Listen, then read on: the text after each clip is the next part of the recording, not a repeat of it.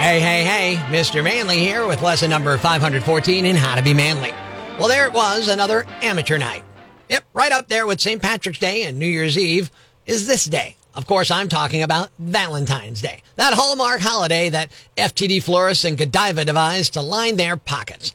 Yep, tons of poor saps spend tons of money they don't have, all in hopes of getting what I get on a regular basis. I usually spend Valentine's Day at a pub I frequent just to see these unmanly men trying to get their dates in the mood to do the horizontal mambo. Obviously, they've not read their manly manual. Well, on the way to the pub, there was a car pulled off the side of the road, and I stopped to see what was the matter. A gorgeous woman was by the car and told me she broke down. She was stunning, but had some sort of mark on her forehead. Anyway, I ordered her a lift. She said, I'm Christine, and I hope I'm not interrupting your Valentine's. Certainly not, I told her, as I was just going to have a drink and light dinner.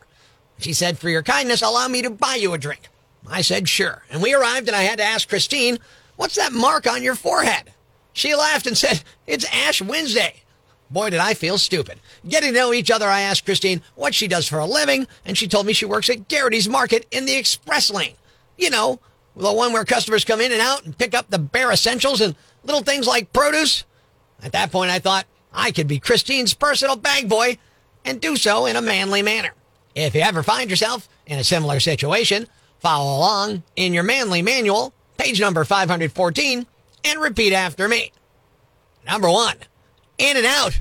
Anything like the Who in Squeeze Box? Because tonight we can go in and out and in and out.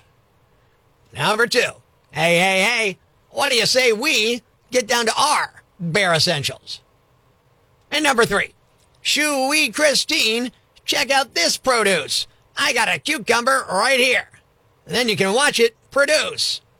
Shortly after, as Christine grabs you by your produce, including the bare essentials, then gives you a final checkout as the patrons carry you out and teach you how the door goes in and out and in and out using your head, you'll realize just what kind of man you really are. Until next time, this is Mr. Manly saying be manly and good day. Breaking the news that's already broken. It's time for Prospectors Briefs on Rock 107. Cher is reportedly obsessed with Paul Giamatti. She says he makes her melt. But, you know, when you're 96% plastic, what doesn't? Per capita, Canada eats the most donuts in the world, which explains why so many Canadians have that glazed look on their face. Travis Kelce says bumping Andy Reid was unacceptable. Fortunately, it happened right before a holiday where chocolates heal everything. Making sure breaking news stays broken. Tune in Monday for Prospectors Briefs on Rock 107. Good looking people already make more money and they fall back asswards into uh, random hookups and all that. Guess what? They got another advantage on the rest of us. Or on the rest of you, I should say. Good morning. I'm Rock 107's Prospector. A new study found attractive people have better immune systems. Researchers in Texas took pictures of college students from the neck up, no smiles, no makeup on the women, tested their blood to see how strong their immune system were, and then had 500, 500 other people rate how attractive they were. And it turned out the hottest ones had the strongest immune systems. And then I realized something. I've not gotten COVID. That just made me realize I'm drop dead gorgeous. I'm going to call my wife, Tara, and let her know the good news. Hello. Hello, it's your husband. How are you? Good morning. I'm good. How are you? Good. You don't say good morning. I said good morning. Good morning. Yeah, there you go. So I just had a question for you here this morning. I just uh, I want to know how it feels to be married to a gorgeous man. How does that feel? Great. Like you know, I'm smart. We knew I'm smart and and funny and all that. You knew that going in, right? Absolutely. Did you know I was gorgeous? I mean, like drop dead gorgeous. I did know that. Uh, okay, well, that's good. I, I wasn't sure myself, but uh, do you know how, want to know why I know I'm gorgeous? Well, why? Because I did not get coronavirus. That's why I know I'm good looking. What? Yeah, there's a, a new study that says good looking people have better immune systems than non good looking people. So that also means not only Oh. Not only am I good looking, uh, you're gorgeous too. Oh, Yeah. okay. I'll take that. We're like the hottest couple in the world. How about that? We probably are. I mean, let's be honest about that. You know, I mean, we are just two good looking pieces of tail. You know what I'm saying? Yeah. So yeah, there was a big study where they took 150 college students and took pictures of them from the neck up. They weren't allowed to smile. The woman couldn't wear makeup, and then they ranked those people. Other other people ranked them on attractiveness, and then they also did tests to find out who had the strongest immune systems. And good-looking people have better immune systems. So because we have not, neither one of us have gotten coronavirus. I figure that makes us smoking hot, right? Yeah, we're pretty good looking. What are we going to do with all our hotness? I don't even know. I'm not sure. Here's my plan. Are you ready? We Yes. we move to Hollywood, become famous models slash actors because we're just so darn hot. Okay, I'll take that. All right, there you go. Fine. You you think this is a good idea? It's not risky at all, right? No, I'm in.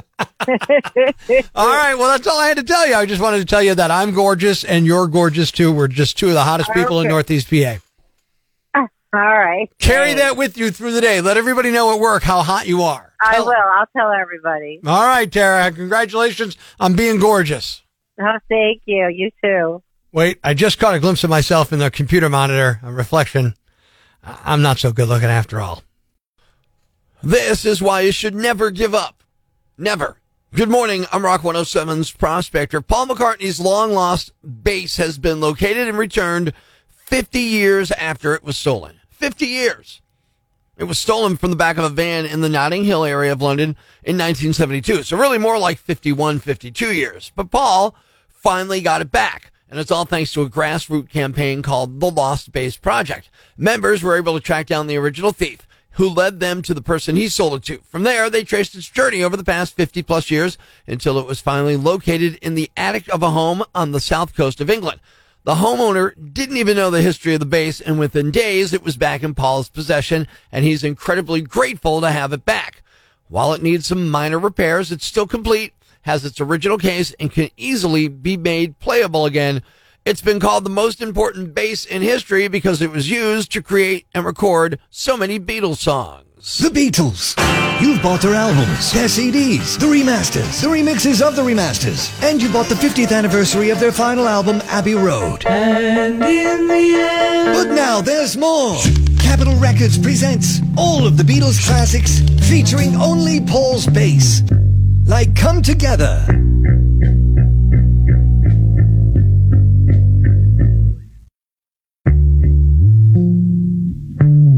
The songs like you've never heard them before. Like Here Comes the Sun. We rang Paul McCartney to get his reaction on this exciting new collection. Hello, this is Paul McCartney. Please leave a message. The mailbox is full and cannot accept any messages at this time. Goodbye.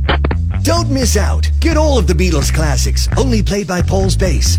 Available now from Capitol Records. The following rant may cause you to pull your hair out, scream at the radio, punch the dashboard. Complaints should be addressed to loudmouth yambag at rock107.com. Hey, I'm Rock 107's prospector, and here's what's got me jacked. It's award season.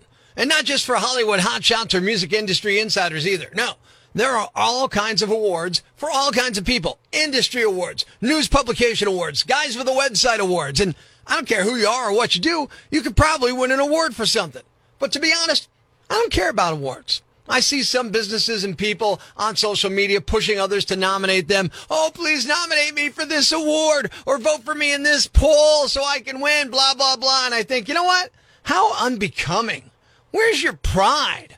The way I look at it, if someone wants to nominate me for an award, have at it. I'm flattered you'd think that much of me, but really, I could not care less. I don't do this for awards. I don't do this for adulation. I do it to feed my broken ego. All right, no, really. I do it because I love it. Always have. And I've got bills to pay. But people have said to me, well, prospector, wouldn't it make you feel good? Don't you feel good to know that your industry peers think you're doing great work?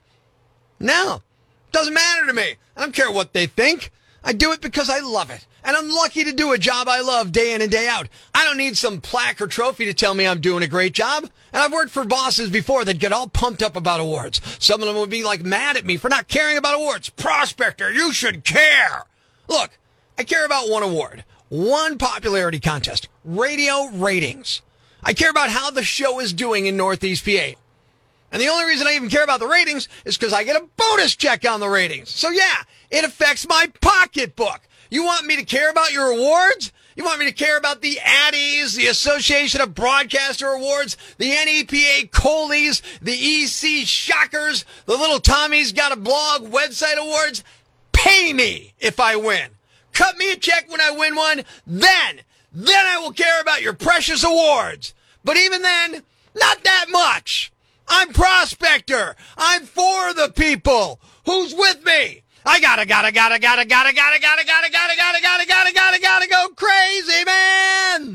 Ever see the crazy guy screaming at the wall outside the Times building? Where does this rage come from, my son? Tweet us with hashtag I found Prospector and we'll come and get him.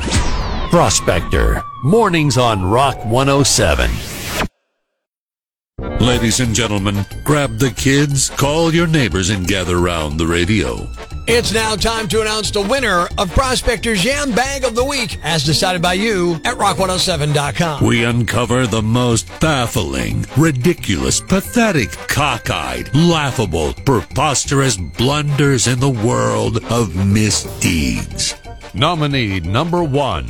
If you have something stolen from you, don't lose hope that it can be returned days, weeks, or even months later, unless it's something that could literally vanish like ice.